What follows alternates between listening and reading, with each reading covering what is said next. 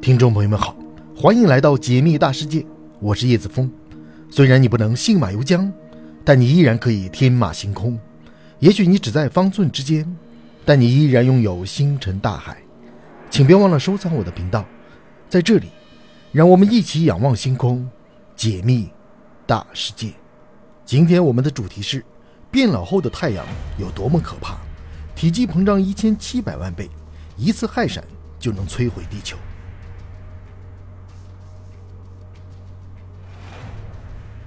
在电影《流浪地球》中，太阳老化变成了红巨星，严重威胁到了人类的生存。人类被迫建造了行星发动机，将地球推离太阳系。最终，人类用了两千五百年的时间，摆脱了太阳的威胁，在茫茫宇宙中找到了新的家园。当然了，这只是科幻电影中的情节。如果在现实世界中，当太阳变成红巨星时，人类和地球可就没有那么好运了。变老后的太阳是非常可怕的。我们接下来就来聊一聊，变老后的太阳究竟有多么可怕？太阳为什么会变老？太阳是一颗恒星，它的能量来源于内部氢元素的核聚变反应。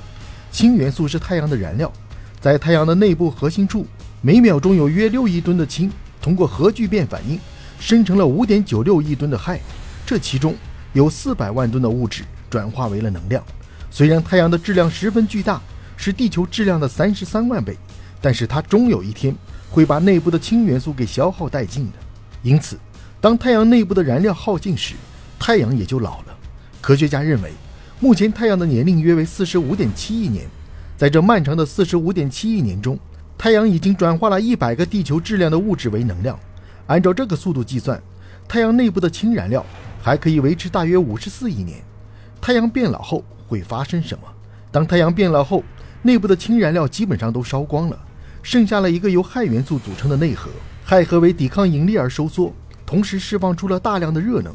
包裹在氦核心外层的氢再次被点燃，这些热量的释放让太阳的体积急剧膨胀。此时的太阳就变成了一颗红巨星。红巨星太阳有多么可怕？红巨星太阳的可怕之处主要有两点。第一点，它的体积变得异常巨大。科学家估计，太阳的半径最大会膨胀到现在的二百五十六倍。体积膨胀了一千七百万倍。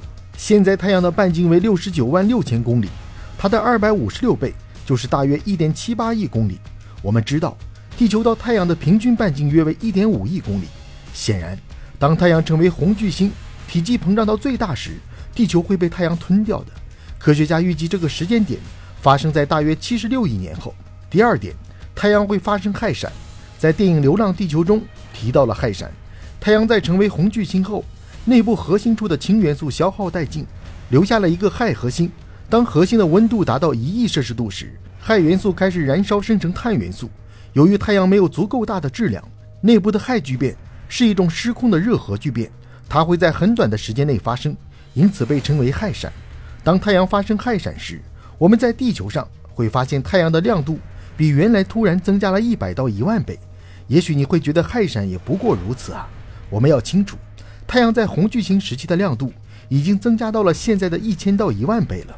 伴随着亮度的突然增加，氦闪在短短几秒钟释放出来的能量，相当于太阳在主序星阶段正常释放能量的一千亿倍。显然，如果地球遇上了氦闪，恐怕是在劫难逃了。科学家预计，太阳会在主序星阶段结束后的十二亿年后发生氦闪，即大约六十六亿年后，并且在此之后，每隔一万到十万年。就会发生一次氦闪。六十六亿年后，太阳还没有膨胀到将地球吞掉的程度，但是氦闪已经发生了，因此地球很可能会死于氦闪。即使每次氦闪发生时，地球都能侥幸地躲了过去，它最终也难逃被太阳吞掉的命运。有句话叫做“皮之不存，毛将焉附”，地球都不在了，人类将何去何从呢？我们是不是像《流浪地球》中讲述的那样，在太阳变成红巨星后？逃离太阳系呢？如果是那样的话，就已经晚了。人类要自救，必须赶在太阳变成红巨星之前，而且要远早于太阳变成红巨星之前，因为太阳留给我们的时间并不多了。